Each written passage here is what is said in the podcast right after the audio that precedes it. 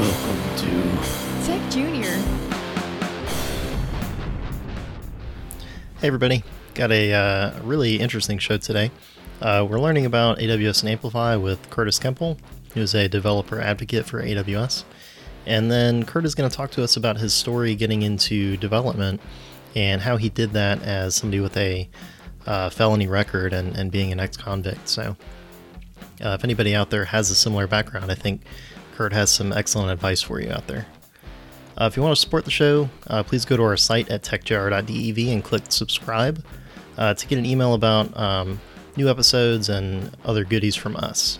And then tweet us at, at TechJR Podcast, leave a review on iTunes, and tell all your friends. Anything that you can do to spread the word about the show is greatly appreciated.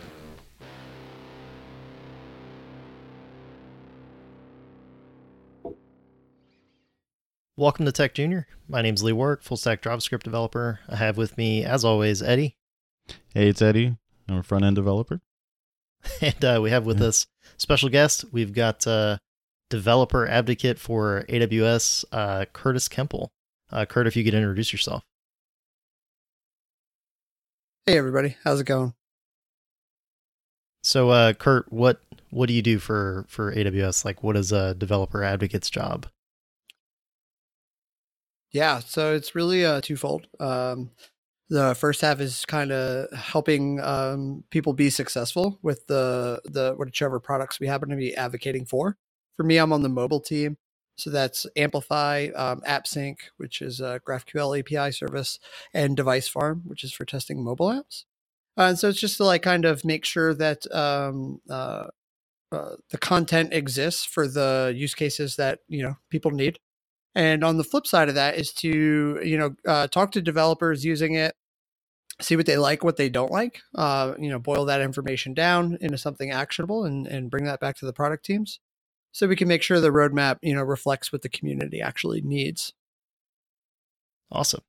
Yeah. Whenever um whenever we got in touch and uh, realized that you're a, a dev advocate for AWS, my first instinct was to just bring you on the show and just hammer you about how hard it is to use AWS um, because it's, it's there's so many services and uh, I went to a, a, talk recently where somebody said like they don't even bother going to the AWS conference because like all the information is there's too much of it and it's all brand new all the time or, or something like that. So, um, mm.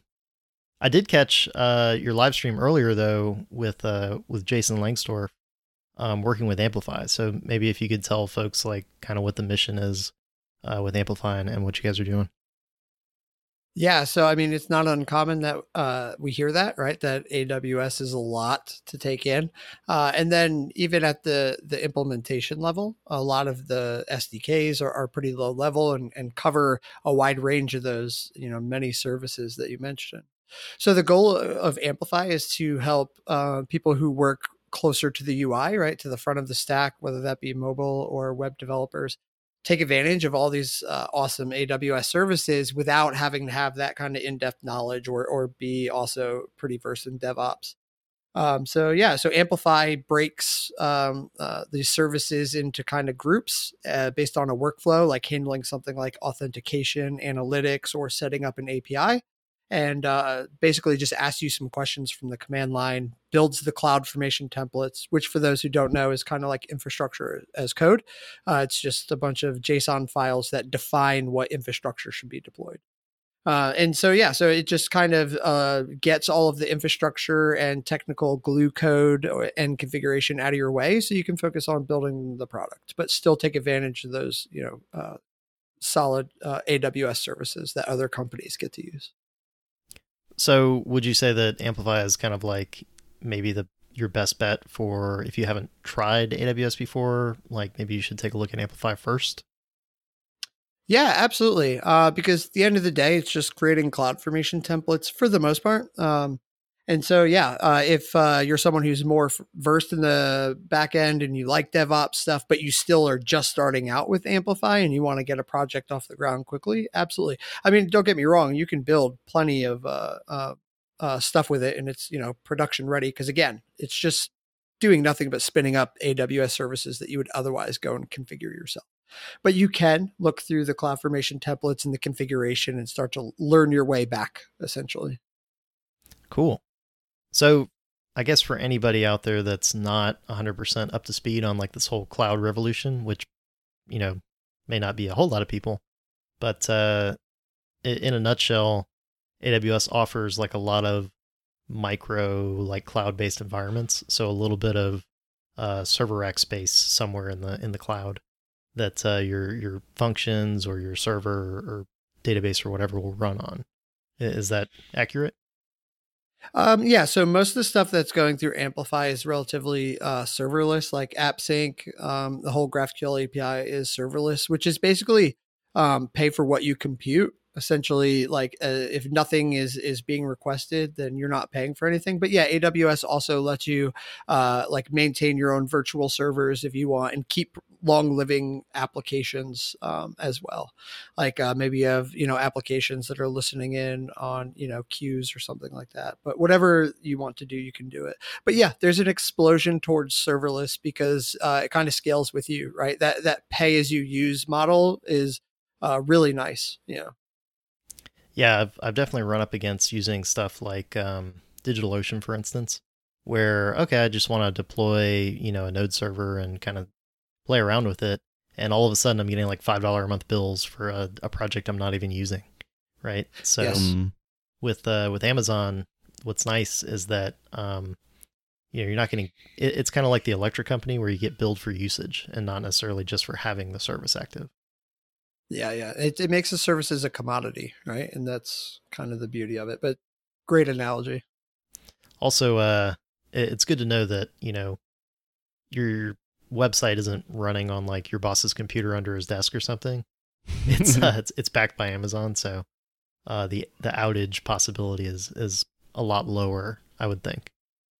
Yeah, exactly. And then there's really no issue with scale. So if you become the next Pokemon Go, you know you're you're you're on the infrastructure to uh, scale with that demand can you uh can you dive into kind of what scaling means just briefly for anybody that's unfamiliar yeah so um you know depending on the size of your server which essentially a server is a computer right with a given amount of uh, disk space and a given amount of memory um, and depending on how much traffic that you get to that uh, particular application running on a server, you can use up uh, eventually all of the uh, resources available. And at that point, you need to do what's called scaling, which you can either scale horizontally, which means you increase the amount of memory and hard disk space that's available, or you scale um, vertically, which is spinning up um, uh, new instances, right? And so, or maybe I said that backwards.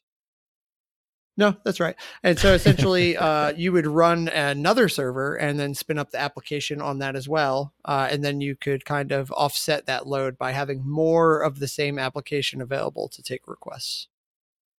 Cool. Yeah, that's um that's a really nice feature to have. Like you said, if all of a sudden, you know, let's say something goes viral and it blows up overnight. Um, again, if it's on that computer under your boss's desk, yeah, you may get a, a surge in traffic and then you get a an error, you run out of memory or something, and then boom, your site's down, and now you you you're getting that 3 a.m. phone call. Um, yeah. But with mm-hmm. AWS, you know, there's lots of cool things that uh, can handle that scaling for you automatically without you having to worry about it. Yeah, no no one uh, wants to be buzzed on pager duty, right? Yeah. so um, I'm definitely in the camp of like front end people that uh, have only messed with JavaScript. Uh, I've only messed with typically like monolith applications where I've got like a node server that's doing everything, including serving the front end. So um, I've always been kind of intrigued by AWS and like Lambda functions and all that good stuff. Uh, and I've done a little bit of work with Amplify, but um, typically what I hear is a lot of people talk about uh, the serverless framework. So yeah. how does uh, how does Amplify compare with that? So whew, that's a that's a bit of like apples and oranges in a sense. Um, only because while Amplify does kind of create and spin up uh, the backend infrastructure, it goes beyond that as well.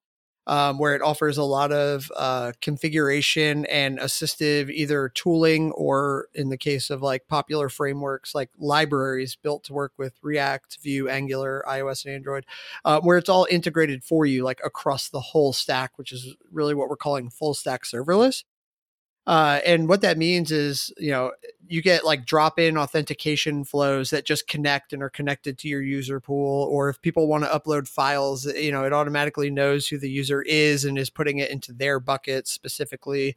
Um, it offers, you know, the really granular auth experience when defining uh, your schema, and then it generate can generate code gen all of the client side like uh, queries, mutations, and subscriptions that go along with that. And so it's definitely more than just like deploying infrastructure, but that's kind of where serverless framework is is in the the backend realm, right? Which is cool. And okay. uh, it does essentially does the same thing. You can spin up AWS infrastructure like Lambda functions um, with it, but you don't have as tight of an integration, if that makes sense. So like I can from Amplify spin up a GraphQL API and create a Lambda function and then use that Lambda function as a field in my GraphQL API. All without having to know or use Amplify console. So I do all of that from the CLI and then just in like my code editor. Cool. So mm. um, maybe it's uh, a little bit better at getting you up to speed and running faster than uh, than something like the serverless framework. Yeah, yeah, but again, you know, it's a, a bit like apples and oranges because they're um, accomplishing where serverless framework is very focused in on the part of infrastructure and it's already built to run cross-platform. Like you can also use it for um, Azure and uh, Google Cloud, I believe, as well. So it's a bit different. And Amplify is actually plugin based. You can create plugins to work with other um, uh, backend services, which or infrastructure providers, which other people don't uh, really know. Um, but most of it, you know, uh, the, the AWS plugin stuff is all built to work together. So it's just a seamless environment, almost is a better terminology, um, you know, that uh, of development. So basically, you just write product code. You don't really ever have to worry about anything else. That seems pretty nice from somebody that hasn't really done a deep dive into AWS. Yeah, that's. I mean, I love it. Um, I've I worked with AWS at multiple other companies. I was at Major League Soccer for quite a long time, and I was the tech lead of the UI team. Uh, but I was also doing a lot of full stack stuff, especially at like the um, API gateway layer, um, and you know, just also working on on backend services. And the amount of time we would spend configuring things in AWS uh, was a decent amount. And you know, Amplify uh, had I known about it or had it been around then, um, would have been a real lifesaver.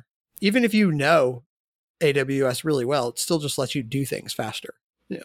Well, you get the advantage of the, you know, AWS team is maintaining Amplify. So as configurations yeah. change, like they're just handling that, you know, in the versions. You got right? it. Yeah. All best practices around like authentication and stuff built in, you know, it's just all handled for you. Cool. So um, the other question I kind of had about it was, uh, I know that there's this whole kind of problem with uh, local development with um, cloud-based stuff. So yeah. does Amplify have a solution for that? So it is so funny that you should ask that because that literally just got released. Um, wow. and now you can look, yeah, you can locally mock. I, I literally just recorded a video. It's not out yet. It'll be on YouTube later today. Cause yeah, I was talking about that with, uh, Jason, um, but he, he didn't have Java installed, so like we couldn't do the local mocking because it uses like SQLite, so it's like a as the database store. Okay. Uh, but but so but I recorded a video and I'm gonna put it up later, it showing how you use mocking in Amplify. So you can mock out um, serverless functions, GraphQL API, storage like file, um, video and um, audio storage, uh, and like a couple other things. Does that uh, does that sync up with AWS automatically, or are you kind of safe to to play around with it on local environment without even talking to AWS? Oh no, you're you're safe to play with it. It's all local. So until you save your changes, like say you're working on your GraphQL API, so you're mocking it, you have it just spun up uh, locally, and uh, you're changing the schema, you're adding like more more models or types, and you get it the way it's right you you would save the schema and then you run a command called amplify push and that is what takes the local CloudFormation um, templates and pushes them up to AWS and deploys that. But it all uh, Amplify also supports what's called multiple environments. So because you still wouldn't want to like test against the same GraphQL API that your production app is on, right? Right. You want like a staging or a dev environment. Uh, so you can create multiple environments and it will essentially just redeploy all of the you know functions or apis or whatever services you're using with all the proper permissions for that environment as well and then you can just move between them kind of like a git workflow you just check out an environment Awesome. yeah, Yeah. it's pretty pretty wild stuff Yeah, that seems like it would be a crucial thing for just learning how to work with all those services. Um, absolutely Yeah, I've, I've got a, an interest in like, you know, running Lambda functions and also hooking that into like API gateway and uh, yeah DynamoDB and stuff. And it seems like a really good solution for that. it, there's literally a preset uh, in the cli to do exactly what you just said create a serverless function, run it through API gateway, and make it accessible to uh, underlying DynamoDB instance. And it's like you just open up the function, it's all pre-configured for you, and you just start writing the, the code. Awesome. Does it, Yeah. uh, I, I'm sure it does, but can you tie it into like S3 for file storage? Yeah. Yeah, so if you set up storage uh, ahead of time, like when you go to create your serverless function, it will ask you if there's any other um, categories that you want that function to interact with, and so then all the relevant information about that S3 um, instance like would be available uh, to you inside the serverless function and like environment variables. This sounds uh, pretty dang great.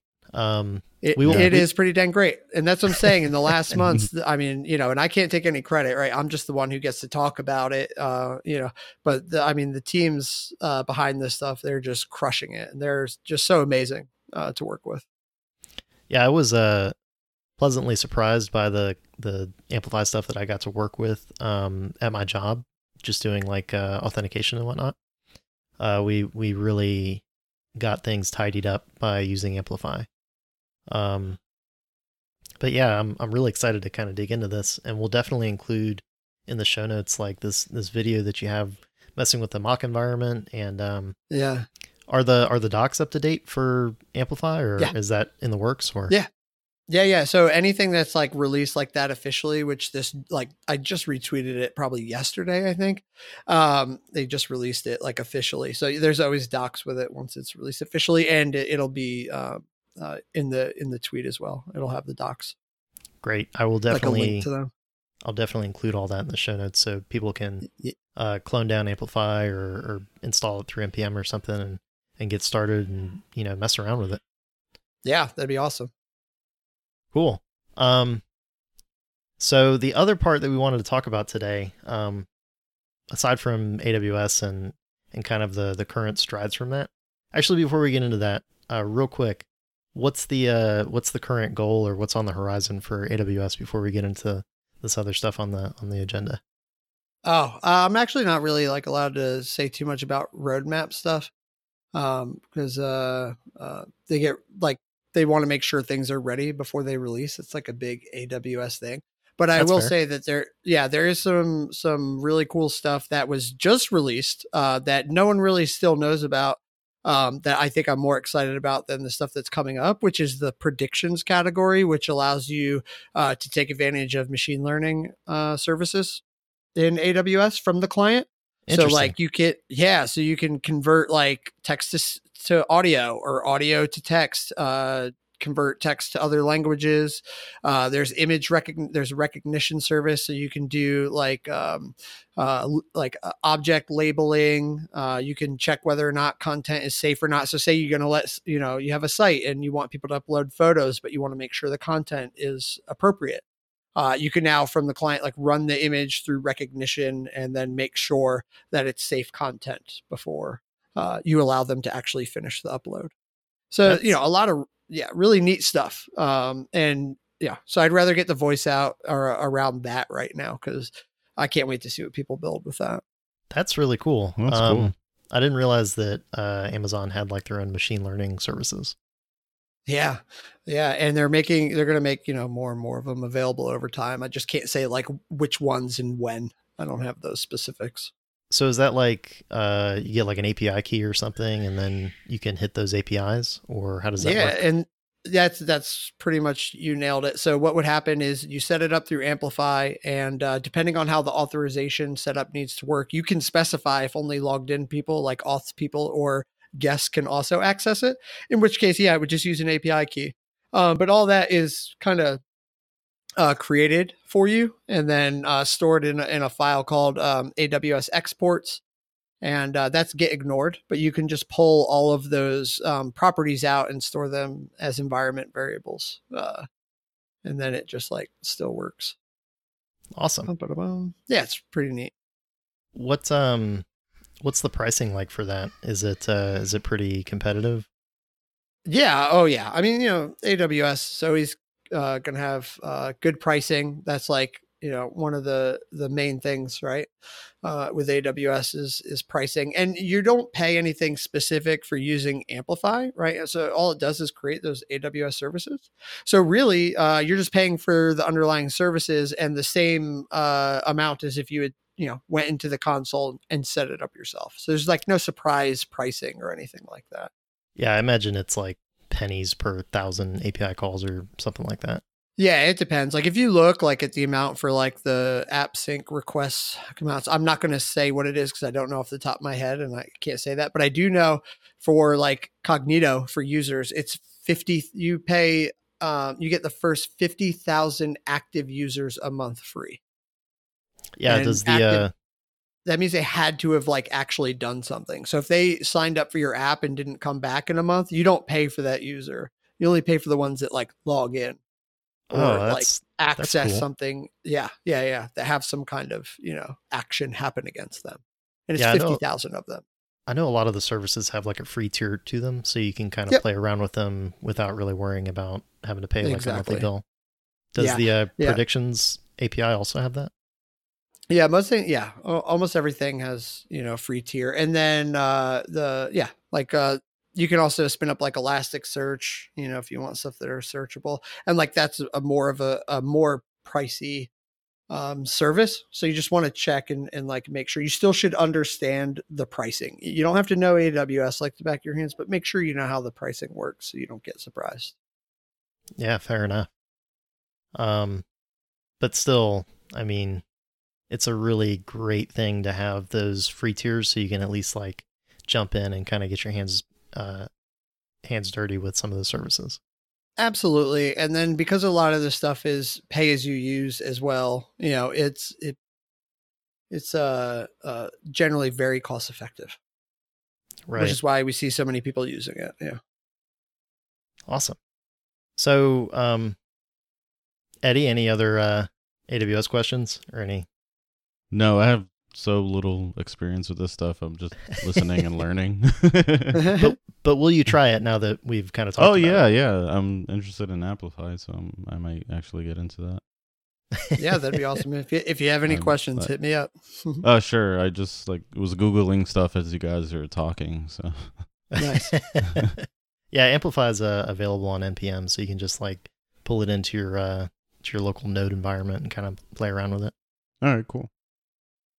So, um, that being said, like, yes, we love AWS. Uh, we use it at work. Um, I use it for this podcast. Even uh, all our files are, are hosted on S3. Um, Yeah. But aside from that, we also wanted to talk to Kurt uh, because he has a, I would say, a non-traditional path that he got into development. Yeah, that's Um, fair. Yeah. And we've we've actually gotten a lot of people in our community here in Orlando that uh, have asked us like if we have any advice um, on having like uh, a background similar to Kurt's. So, um, Kurt, if you want to kind of take it away and, and tell us uh, how, you got into development, how you ended up working for AWS. Yeah, I guess we should start with the background and similar so people who are out there who are unfamiliar uh, know what you're referencing to. Uh, so essentially, it's people who have uh, felony records, right? I guess ex convicts, for lack of a better term. I was incarcerated um, for about six and a half years uh, from my, oh, I guess like mid, like early 20s. I believe I was uh, 24 when I no 22 when I was incarcerated and 28 when I was released. Yeah. So yeah, so early 20s through most of my 20s. Um yeah, and so it can be difficult to understand not, you know, it's hard to break into tech industry uh as is, but it's even harder when you have a felony record. And then it gets even harder if you're not as privileged as I am to be like a middle aged white guy, right? Straight white guy. So, uh, you know, at least I had that going for me. But there's a lot of people who have other hurdles on top of being um, ex cons who are trying to break into the industry. And it's extremely difficult. Um, so yeah, so that's the background. So how I got into tech was while I was incarcerated. Um, I kind of when I, I'll roll it all the way back. When I got sentenced, I'll start from there. Uh, it was definitely a day that I'll never forget. You know, it was one of the most impactful days of my life. But uh, I had already been held in jail for almost a year, uh, and then I got sentenced to five to seven years. You know, I would get my time served for being in jail.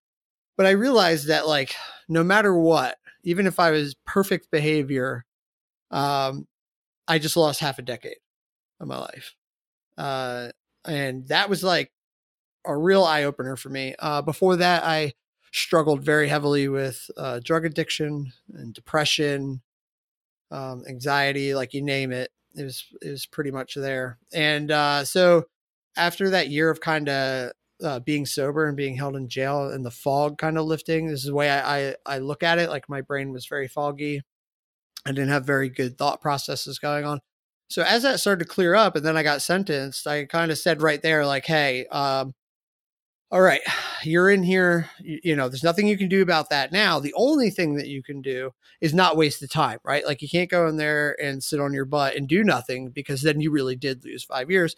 So, you need to take advantage of any opportunity, any program that becomes available to make sure that when you get out, you're as well prepared um, for re-entering into society as you can possibly be. So you're not as far behind as you would as if like, you know, you did nothing.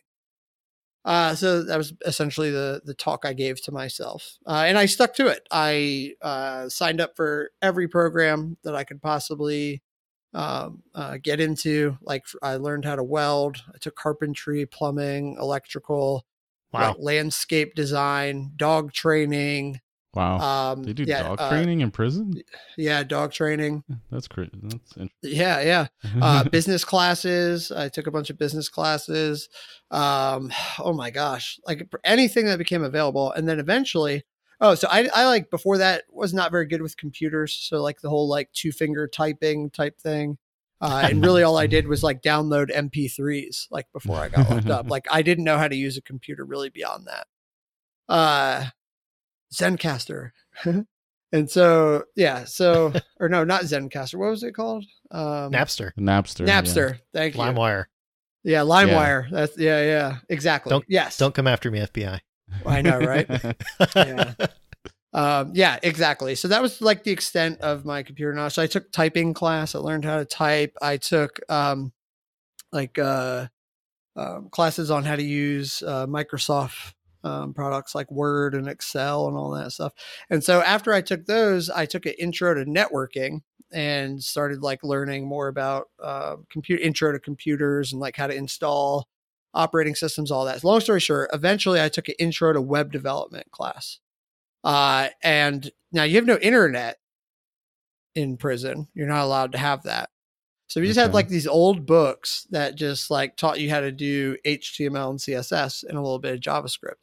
But I'll never forget like when I uh, first opened up an HTML file and made an H1 tag that said hello world, saved it, refreshed the browser, and it was there.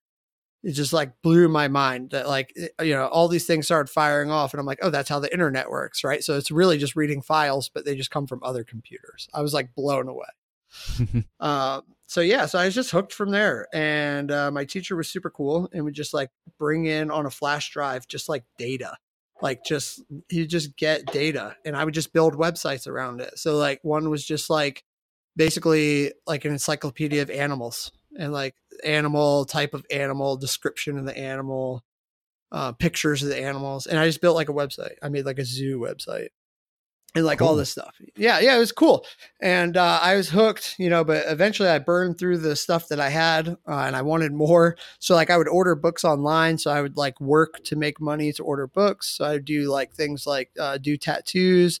Or like another big way to make money if you have any artistic talent is to draw envelopes for people. So like when they mail uh, letters home to their family, they have like cool designs or nice designs on them. Yeah. Yeah, yeah. It's basically you get twenty five cents for an envelope. huh. Yeah, Wow. that's like the going rate, and you pay like with stamps.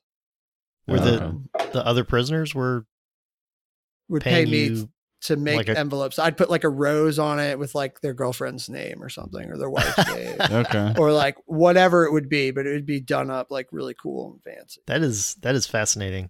Yeah. Um, yeah, Was your uh was your instructor also a convict or was that like a no, he was just a guy, just a cool guy uh, who wanted to make some extra money so he could backpack, uh, like hike the Appalachian Appalachian Trail.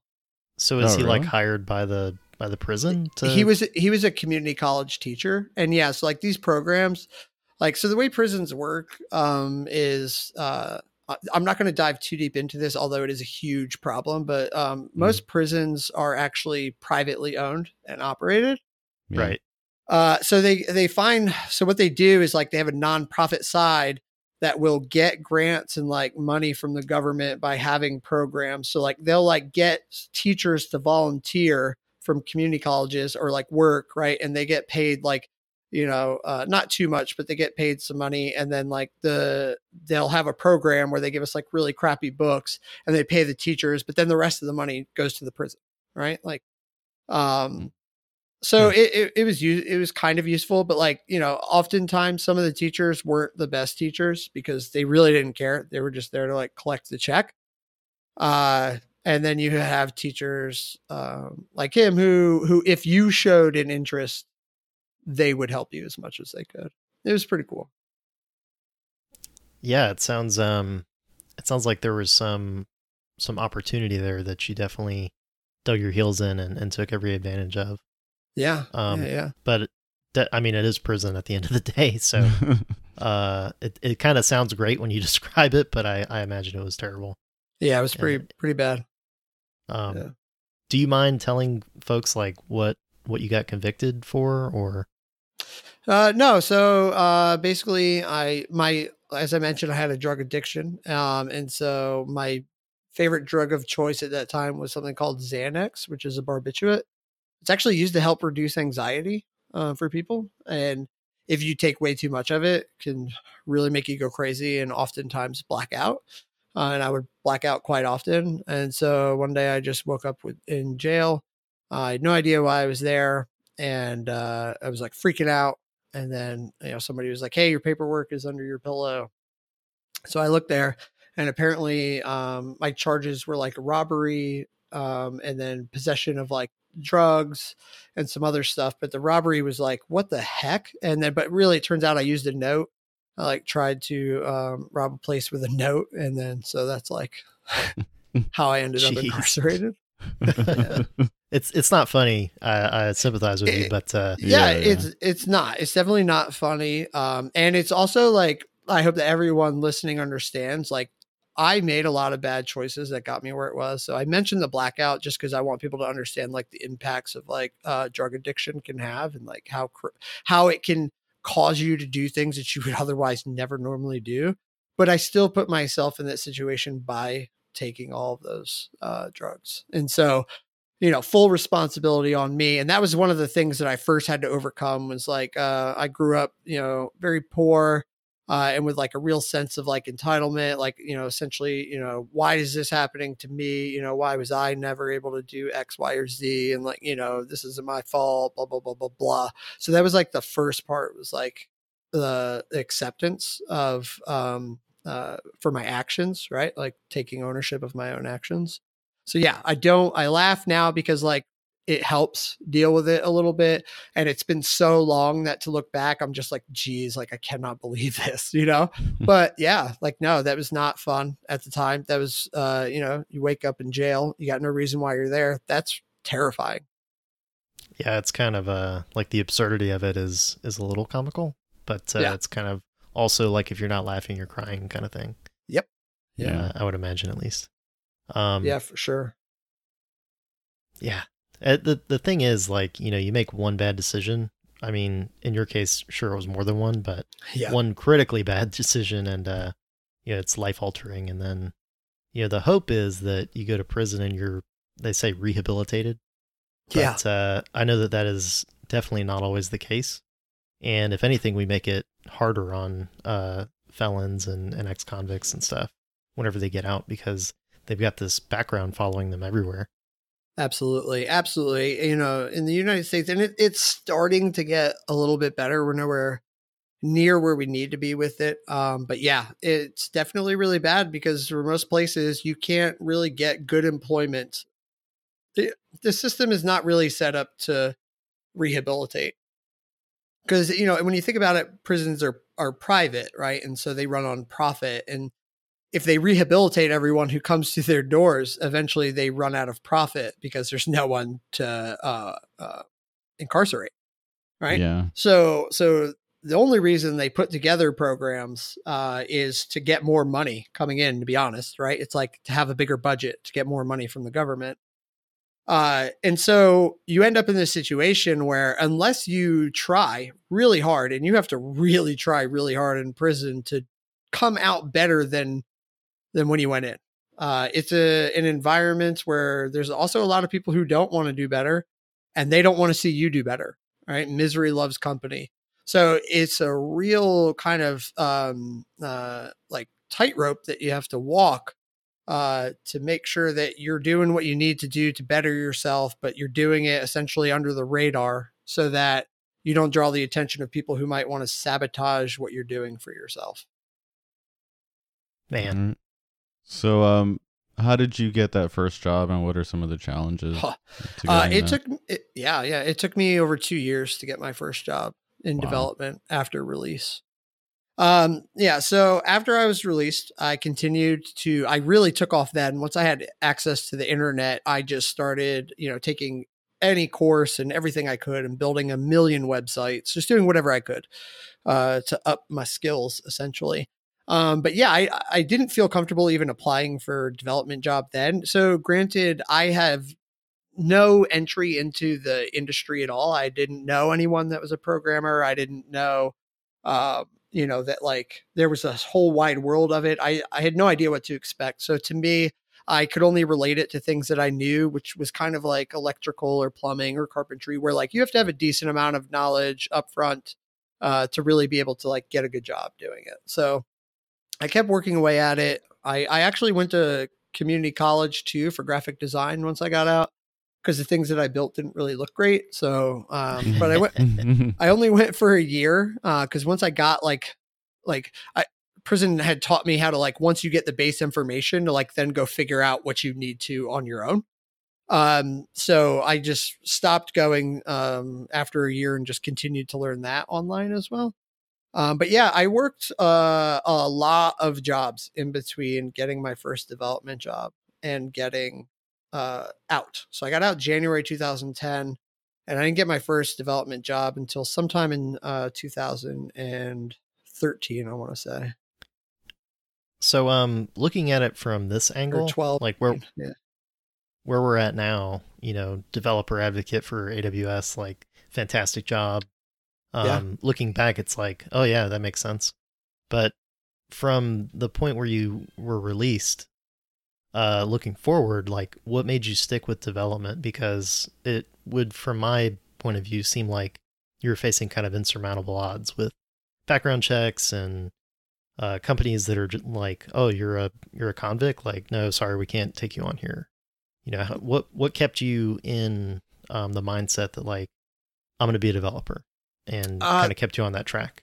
yeah. All the other skills that I had were related around something physical. Uh, I was a cook, worked construction before I got locked up, and then everything I learned while I was locked up um, was around some sort of physical trade. And everyone who I spoke to who was like a teacher there, basically they were teachers there because they had done that trade for a long time and now their bodies like were really beat up. So they became teachers so they didn't have to be doing it anymore. And it's like, So it's either go that route and try and like own my own business so that I'm not the one swinging the hammer every day, um, or find a, a job in a field that is, you know is something. And I just loved coding, like I loved it. Um, like I said, I was addicted when I first found it, and I couldn't. I just didn't think I'd be happy doing anything else. So just kind of determined, I guess, to to land that first job. Yeah, very determined, and uh, you know, I knew that no matter what, my background would only be able to affect me for so long, whether that's two years or ten years. You know, I knew eventually I'd be able to get a job. Eventually, um, so I stuck with it. But I worked a bunch of part time jobs in between then. So like, um, and that was hard. This is really hard not to go back to prison the first two years.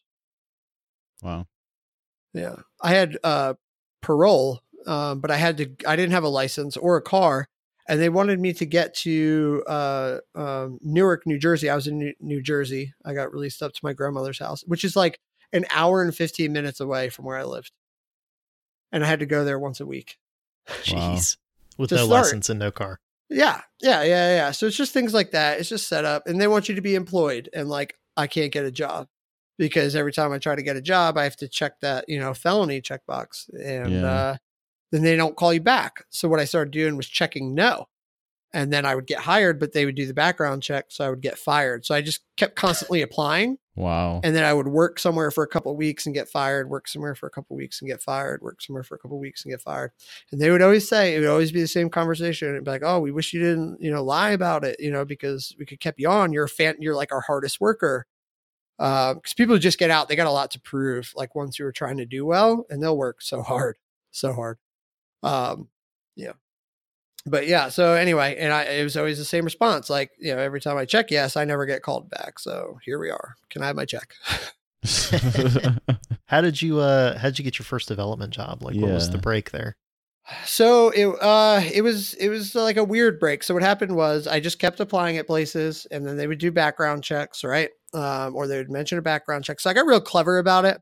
So what I would do is like I would say, um, oh, you know, I, I, I'd like to see like get all the paperwork done and see the insurance and stuff and make sure everything's 100 percent okay uh, before I say yes or no because like I'm entertaining these other offers or something and I want to see what the insurance looks like and I want to make sure that we get all the all the paperwork handled and all that done hoping that they would like give me all of it because normally that's when you get the background check and then if I get that paperwork you know uh, then I'm like oh crap. Um, so what I did though uh, was uh, I just interviewed at a company and they never gave me background check information uh, and then what happened was uh, two weeks later, they go, We forgot to uh, fill out your background check information. Oh, So I've been there for Oh, two wow. weeks. Yeah, yeah, yeah. So the same day, uh, so this was a while ago. This was like when mobile development, for especially for web, was like just getting to be a thing. Uh, like when jQuery mobile was like how you built mobile web apps. And Nice. uh, yeah, and they were like, "Hey, we have this project. We have this client design. We want you to try and build it in jQuery mobile." And it was like supposed to be like two or three weeks, like a spike, like an MVP, just to see if we thought it was possible. And uh, uh, so then they gave me so they gave me that project and then later in the day the background information thing came up. So i was like all right well this really sucks. Uh, i want to keep this job. So what i did was i went home and i worked on that project all night. I stayed up literally the entire night and i completed it and i brought it back to my boss and i said hey here's the project that you wanted done in two weeks uh, when you run my background check it's going to come back that I have a felony, but here's how hard I'm willing to work to keep this job. And Wow. uh yeah, so they had like this big meeting. Like it was Jeez. crazy. Yeah, so now I'm sitting, you know, like in his office and like his higher ups are having a meeting about basically my fate uh, you know, at the company. And it just it, it kept me on, right? Um and I worked really hard for them. Uh, for like a half a year and like the atmosphere was just really weird though after that it was just and it could all be in my head. It could be anxiety, but I just felt like people were looking at me a little bit differently, you know, because like a big thing had been made about it. Like maybe if they had handled it like not like a war room meeting, you know what I mean? Uh, yeah, that's uh, a little dramatic. yeah, it was super dramatic and it really put me on the spot. And I just felt weird. Like I wasn't going to lunch with my coworkers anymore. And like I just felt like people were like looking at me weird, you know. So I started looking for new jobs. And but once I had that one job, it was a bit easier um, because then I had the security of a, a paid job. So then I was able Mhm. to kind of like more freely look. And then from then on, it's always been the same thing. I, I'd uh, want to, you know, switch jobs. I'd get a job, uh, and then I would have to hope they didn't do a background check. Um, but now it's been long enough that in most states, uh, they can't check. Like I, I, I pass background checks now essentially because it's Oh, been okay. Oh, over is that how seven years. Yeah.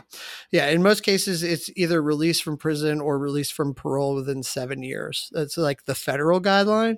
States are free to do what they want. And I'll still never be able to like work for a government or join the military or do certain things. Um, uh, but yeah, but most states I'm I, I can now get employed. Like they can't hold that against me anymore. That's, Huh. That's, That's kind of weird weird. because it's like it sounds like a bankruptcy or something dropping off your credit report, and it's Yeah. Just ex- it's what kind of what it's like. It's like the bankruptcy of your your mess ups. that's bizarre, man. yeah, it is bizarre, but but it enabled me to have the amazing job that I have now. I just had to stick with it and be persistent, and it was the hardest thing that I've ever had to do, but I did it. And I'm in a situation in which I never thought I would be in. When I was younger, I never would have thought I would own a home and have a family uh, and have a good job and and not be worried uh, every day about how I'm going to eat or something like that. That's uh, that's awesome. Yeah. Yeah, it's wild. I, I just have a quick question. Did you get like just really awesome at interviews from doing so many?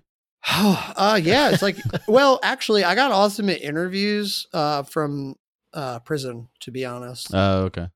so in prison it's a very uh intense environment where you have to be extremely aware of your surroundings and how people around you are feeling when they're Mhm. even when they're not expressing it to you directly so i read books on like body language um and like just like how to like uh you know read people and and how to like communicate better and do a lot of like you know things like that just really for my own safety and it translated into interviews i would know if they're going good or bad Okay.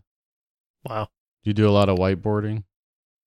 uh yeah so that was like yeah there was a decent amount of whiteboarding Okay. um and also i guess just from my past of like when i was a drug addict and bullshitting like you get pretty good at bullshitting. You know they'd be like oh yeah you know we use redis you know and all that. I'm like yeah redis yeah like i don't know what it is right? And i'm just like yeah yeah yeah but i like coax them to tell me like, oh yeah i love redis but what do you hate about it? You know like, flip it around That's awesome. That's Yeah. really good. Uh, so uh, I just want to dig in for a minute and and kind of unpack what advice you would have for folks out there that you know have this this same situation where they've got uh they've got a record that they're worrying about background checks. Um, do they just not disclose it? Don't check? Yes. Um, I, clearly that's what you did, but w- would you give that advice to people or? Uh, I mean, you know, at that level, it's to each their own. I would say know that if you're checking yes, it's most likely going to be harder uh, to get a job. And if you, but you know, some people also aren't comfortable checking no. Technically, I'm lying, right? And I don't like that. I actually wrote uh, an article, and it's on Medium called "I'm an Imposter," uh, and it's that wasn't about imposter syndrome, but it was about that. Up until I was able to come out about my background, I had to lie every single day. So every job that I got where they weren't aware of my background, and then somebody would say, "Oh, where'd you learn how to code?" Couldn't tell them where I learned how to code. I would have to switch it up. I would have to change it. I would have to lie.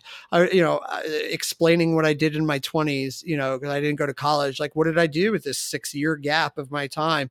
And so I'd have to lie, and then that lying wears on you. And you know, I'm a good guy. I wasn't lying to uh, connive people or do anything like that. I just wanted to be able to, uh, you know, not go back to prison. I wanted to be able to support myself. But I don't like lying to people. You know, um, it's terrible feeling, and it weighs on you, and it weighs on you. So just know that it doesn't last forever. Um, and I say, if I was going to lay out my advice, it would be like this. Number one is like keep employed. Uh, if you're not employed and you're struggling uh, for money, um, you know, either you're going to revert back to the things that got you locked up, uh, or the stress is going to distract you from what you need to be focused on, which is continuing to keep your skills updated. It sucks uh, to be constantly trying to learn while constantly trying to seek work, but you got to stay relevant and know what's going on. And then the one that I think that I wish I had done that I didn't do is try to build out my network because most of my jobs later on in my career came through network. Um, and it would be very easy for me to find out if they did background checks because as I became comfortable with people and told them my story and I was able to share it, then they would be like, "Oh, my company doesn't even do background checks. You should apply." You know. Okay. Um, yeah. So like you know, if you're if you're not building your network, then you're really just a resume in a pile. And so unless you have something that stands out, which you won't because you, you have this work gap, right? You were incarcerated, so you weren't working. Uh, for that, I just put like consultant, like owned owned owned, you know, development company, you know, did like freelance project works. And it sucks and it lies, but like at the it lies, but at the end of the day, you have to survive until you don't have to do that anymore, until you don't have to live the lie. Um, but yeah, I, I would say those are my biggest pieces of advice. Yeah, that's uh you know, there's a lot of people out there that are just like, be honest, be honest, be honest, and check Yeah. yes, and be upfront with the employer. And we even had a uh, a hiring panel down here in Orlando, where um somebody in the audience was like, "Hey, I have a record. I can't get hired anywhere. Um, what what should I do?" And they kind of said like, "Oh, well, you know, just be upfront with us." And I, the sad fact is that probably saying like, "Be upfront with us," so we can not waste our time interviewing you.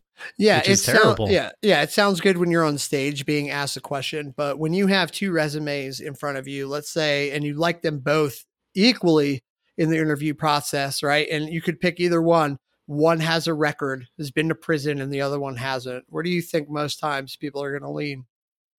Right? Yeah, They're gonna- exactly. They're going to go with the least amount of risk. They're running a business. I get it. Um, but at the same time, I got to eat. I got to build experience, and you know, um, yeah. So that's what I did. And like I said, it's not, um, you know, I'm not saying that that's what everyone should do. If you want to go the honest route, you can do it because eventually, if you stick with it long enough, you know, you will be able to get work in it. So maybe if you have a better support, right, system, uh, and you have the luxury to, to kind of be able to be honest and then find a place. There are companies that will hire people with records. I didn't know that starting out because I knew nothing about the industry. And that's why I feel like building up the network is the biggest part because then you get to learn the industry. Uh, and without knowing like kind of what you're trying to step into, you know, it just becomes very hard. Like I was so tired of like having, you know, so many interviews with so many companies. Like I'm talking a lot. I would put in so many applications, like an astronomical amount, 25 to 50. I would try and put in a week. You know, I was Wow. doing so many interviews. If I wasn't working, I was interviewing with a company and it was just rejection after rejection after rejection after rejection. So eventually I was like, hey, I got to like switch this up. So I started saying no. And I got through a lot more interviews, like got a lot further in the process immediately. Yeah, I mean, sometimes you know the company's always going to look out for their interest, and that's just you know they're a business. Yep. Um. Some sometimes you got to make the hard choices and and do what's going to put food on your table, right? Yeah, yeah, because it's either that or you know do something like. And don't get me wrong, like yeah, you can also there's other options like working other odd end jobs, and I did that. But even for most of those jobs, they still do background checks. Like it was the same situation as applying at McDonald's as it was at applying at these tech companies. Right. Right. Which is kind of sad. Yeah. Um, because Yeah, we're just you making can- it harder on people. You know. Yeah, and then you can get off the books jobs, but I couldn't do that because I'm on parole, so I need a pay stub with taxes oh taken man. out. Kind of had the the whole deck stacked against you. Yeah, it's really tough, you know, and um like again, I'm not trying to have like a pity party here or do that. I put myself in this situation, uh, but this is for other people who are in this situation, right? It's not the pity party for me, so that they know they're not alone and that they can have a future in tech. Well, you know, not only that, but people have worth beyond a mistake they made in their past. You know, it's not like that should be a black mark on you forever, and then Oh, we should sure. like exile you from society. That's not how it's supposed to work. You know, despite you know for-profit prisons and whatnot, um, people need to come out of prison and and reintegrate, and all these background checks and stuff. Like, I get it. You know, you don't want somebody dangerous working with you, but at the same time, like, people make mistakes and they have to eat and work just like you do. So uh, it, it's really it's a difficult and I think a sad situation. It is. It's very difficult. And there's so much gray area because let me tell you something. I was incarcerated with some people who I would not want to work with. Um, I would be terrified. And so I would want to know if, uh, you know, there's someone there, but there needs to be a better system other than uh, uh, just like, uh, you know, binary system of yes or no, right? Like there needs to be Yeah, some nuance.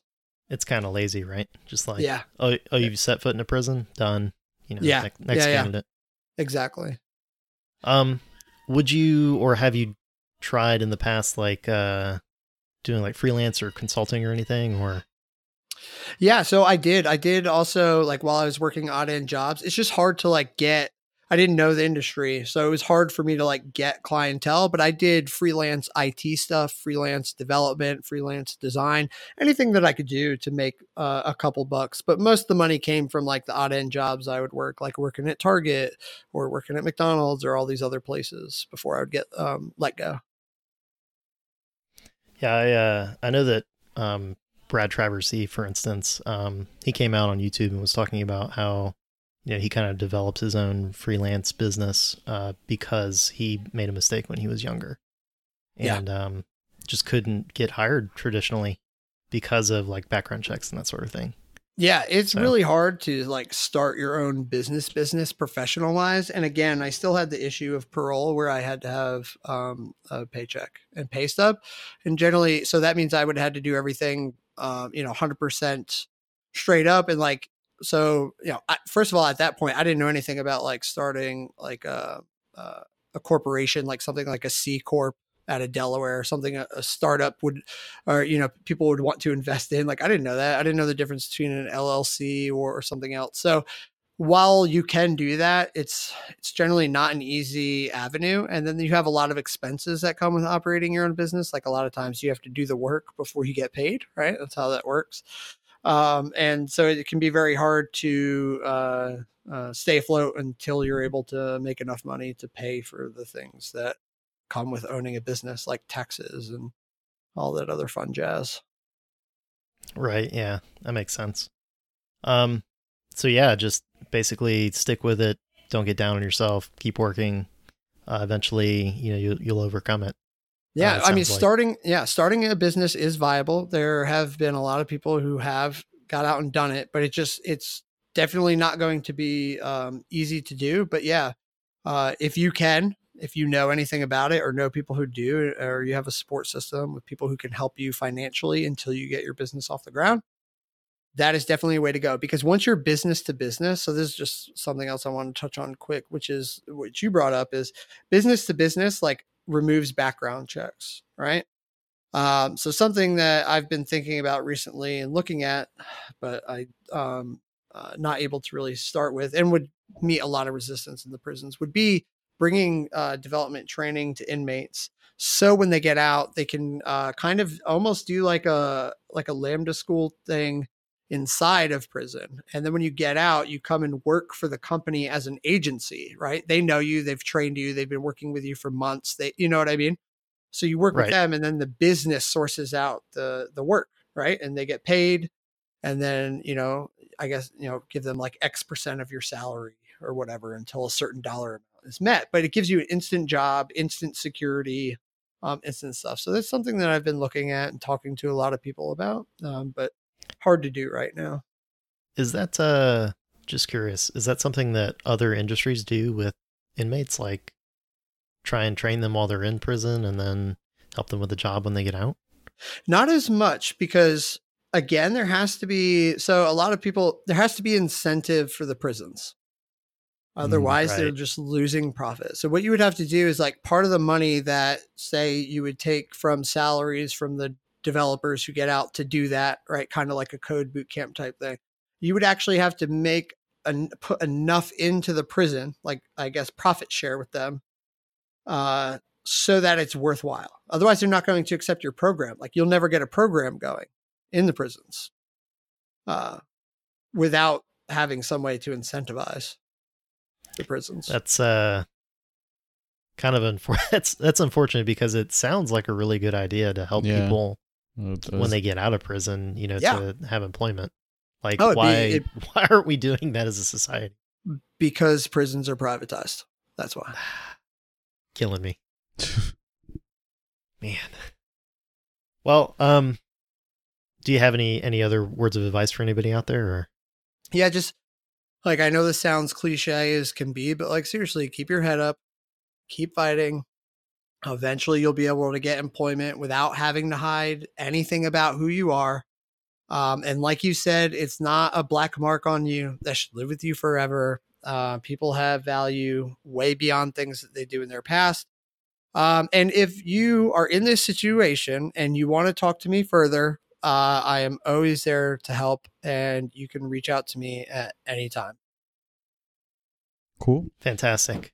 Um yeah, the, thank you so much for for sharing this story with everybody. I know it's uh you know, not something that you probably would feel comfortable talking about, you know, I- necessarily. That used to be true. Um, I'm actually fine talking about it now. Uh, it, it was definitely scary as all get up when I first um, like publicly talked about it, but I the the amount of people who have reached out to me and said that they found like heard my story in some way, whether written or on a podcast, and who who have said like, "Hey, like I'm gonna keep going at this because of you." You know, that's it w- far outweighs the anxiety of are people going to judge me now? So That's cool. Yeah, and uh we're we're really thankful that we can, you know, leverage your advice uh because like I said, we have we've been asked this um you know, with our with our podcast and we don't have like global reach or anything. This is just in our community. People are are popping up and saying like, "Hey man, do you have any advice?" So, uh, Yeah. really happy that that you could share that. yeah, absolutely. Thank you for having me on.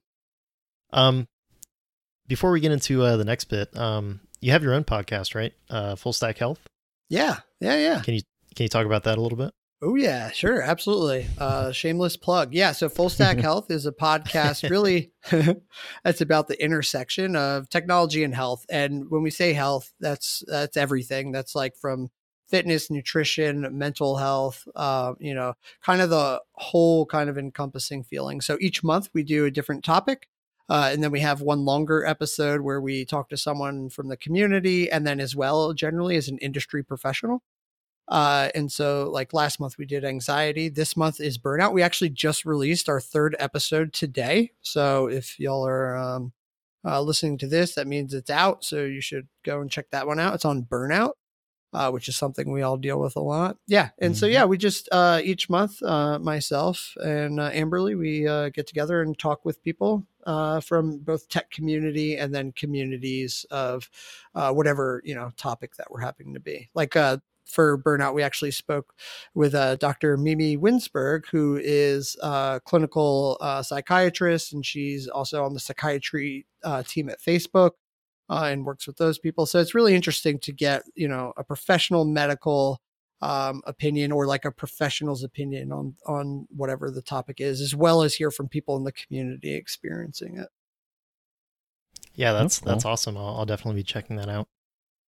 Um, any other places that people can can contact you, or do you have like a website or Twitter that you want to talk about? Yeah, I, I have a website. Like I blog there once in a while. Most of my blogging is done on like other platforms like Dev.to. Really, if you want to reach me, the best way is on Twitter. I'm at Kurtis Kemple, my full name, K U R T I S K E M P L E.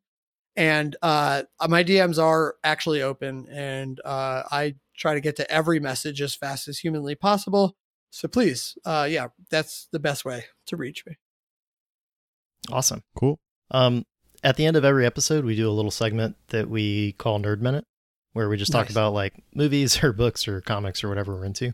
Uh, Is there anything that you're you're into lately? Uh yeah, so let's see. Um I'm pretty excited about like the upcoming uh uh Marvel movies. I'm really into the Marvel Cinematic Universe.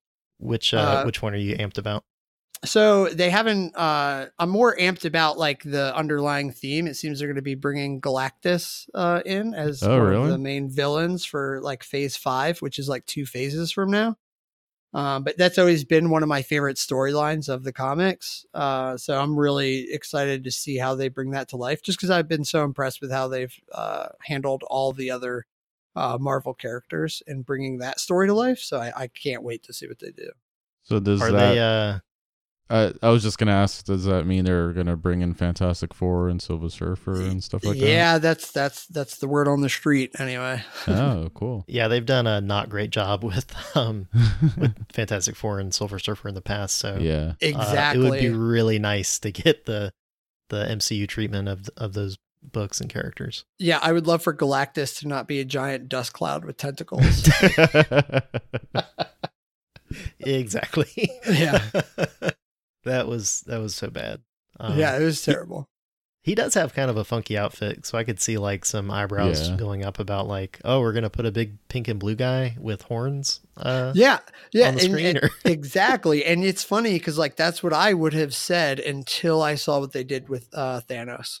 Yeah, Like, he they made a big lot- purple guy look Yeah. really badass. So I think that you know, for if their track record shows anything, it's that they they have a really good way of um, bringing the, these characters to life on the big screen. yeah, they've obviously put a lot of effort and thought uh, into that. So, uh, if anybody's read like Infinity War, that the Yeah. original book, it's Yep. really goofy. Yeah, it is. So, um, there's there's a lot of like Cosmic Marvel is kind of out there, and uh, they they really kind of reined in a lot of that to make it not overly serious, but um, maybe not laughable. So Yeah. Absolutely. If they stuck like Die Hard to the comics, it would be pretty ridiculous. But I, I actually it's it's like sometimes a movie is better than a book. It's rare, but like I like the Infinity like movies um, better than I do the the comic version. So yeah, same here. yeah, yeah, definitely. He he like tries to date death, like literally in Yeah. uh, yeah, the comics. yeah. So it's and that's it's really why he wants to do it. And it's goofy. It's just goofy. A lot of the characters come off as like really goofy, and I get it. Um, you know, it's a comic book, so you can do a lot more goofy things. You know, but well, a comic book from decades ago. as Yeah. Right. well. So right, right. you know, we've kind of got a different perspective on things from back then. Yeah, that's true. I, I read Infinity War. I liked it, but it was at parts. It's like, what are they? Even, what are we doing here? so, uh, I definitely agree with you on the the movies are, are really good. Um, there it was a little dark end game for me personally, but uh, or, or maybe too somber at the end. But uh, yeah. uh, I'm It really was. hoping that that kind of like the new phase of like the next wave of movies kind of picks up from there. You need to watch Spider Man. Yeah, exactly. Have you That was seen good. it? Have you seen Oh. Spider Man? It's great. Oh yeah, yeah, it was so good. Yeah, I, I want to go see it, but uh, been trying to find the time. It's not it's not easy. I was uh in the movies alone watching that one. Wow. oh man, Like- my some some random day, I was like, I'm just gonna go see this movie. yeah, my fiance is. She's like, no, I'm done. I'm not seeing any superhero movies. with yeah, So, yeah, same thing with my wife. She's like, No, I'm good. You have fun. She's like, exactly. Yeah, she's like, I've seen about ten, and I'm done with it. So I did. Uh, I did finally watch. Um, Eddie brought up before in a couple episodes ago. Uh, Brightburn. oh, oh, okay. and, I uh, haven't seen that yet. I want to see uh, that. It looks crazy. It's Yeah. terrible. Don't waste your time. Oh, you didn't like it? no. I thought it was so bad. It was uh it was campy and Yeah. um it had a lot of jump scare kind of stuff in it. Gotcha. Uh, okay. it Yeah, it's not really it my bag, of- so that might not work. Yeah, it out. was like gory without uh, A need? much yeah, yeah. it was kind of um yeah. Over the top. And then on top of that like the characters made some dumb decisions in it and it just kind of didn't pick up from there and Gotcha. so it was like yeah, yeah. B or C movie, horror movie kind of stuff. I got Yeah. you. If you have uh, Amazon Prime, there's a new series called The Boys. That was gonna be my pick today. Oh, sorry. Go ahead. Yeah. no, no, I'll- go I'll- ahead. I'll- Uh, I was just gonna say I loved it. It was really Yeah, me a too. really good take on superheroes. I, I was I, like, uh, okay. I finished it and uh also gory, but definitely way better than Brightburn. I was Yeah, gonna say yeah. there was a bit of of extra gore that was uh, unnecessary at times, but not too much. But it just had a great plot, um, great characters. You know, enough that I could look past the little bit of extra gore. It seemed like kind of a um a less refined uh Watchmen kind of. I I think I felt the same way. Yeah. Yeah, yeah, that's a really good way to phrase that. Yeah. but uh, at the same time, like a little bit modernized for you know our society. Yeah. It's got a, a lot of like political and kind of big business kind of slant to it, Did Really- either of which is you very interesting. did either of you uh, read it? I did Read not. the Oh, yeah, I forgot it was a it was an actual book, right? Yeah, I was started looking into it because I want to read it now. So Uh, now that wrote I I think Oh, it yeah. was Garth Ennis. Right? Is that his name? Okay. Uh, I gotta. Do you remember the book name? it's the boys. Oh, the comics, literally the boys. Yeah. I will. uh I'll have to check it out. yeah, same here. Yeah, I know there's. It's probably not like a straight up Marvel or DC. It's probably under like Image or Dark Horse or something like that. Yeah, it was Garth But Ennis. uh, okay, cool, I just wanted to confirm. awesome. So uh, I, I don't have anything else. Um, what about you, Eddie? Uh, no, that was gonna be what I uh brought up. All right. Well, thank you so so much for for joining us today, uh, Kurt, and um, talking about your story and, and AWS and Yeah, thank and you. Uh, gushing a little bit over comics with us. Yeah, absolutely. Yeah. Uh, anytime. It was so great to be on. Thanks. Thanks for listening to Tech Junior. Head on over to our site at techjr.dev for show notes and past episodes. While you're there, click subscribe to get an email from us once a week with the latest episode and some other goodies. Please also follow us on Twitter at TechJR Podcast. You can also follow my personal account at LeeWarrickJR and Eddie's at E ED0TER0. Join us next week where we talk to Will Johnson, or the Fresh Prince of JavaScript on Twitter. Will is a member of the Coder Dojo at or in Kansas City, and we talked to him about getting kids to code and how to keep them interested. So definitely join us for that one. Uh, we also get into using social media to kind of build your brand and how Will has had some success there. Also, we have an email address for the show, so you can email us at techjrpodcast at gmail.com and send us any questions that you have, or suggestions, or comments, how you feel about the show, anything that you want, and we will uh, we will get back to you. All right, that's all we've got this week. Take care.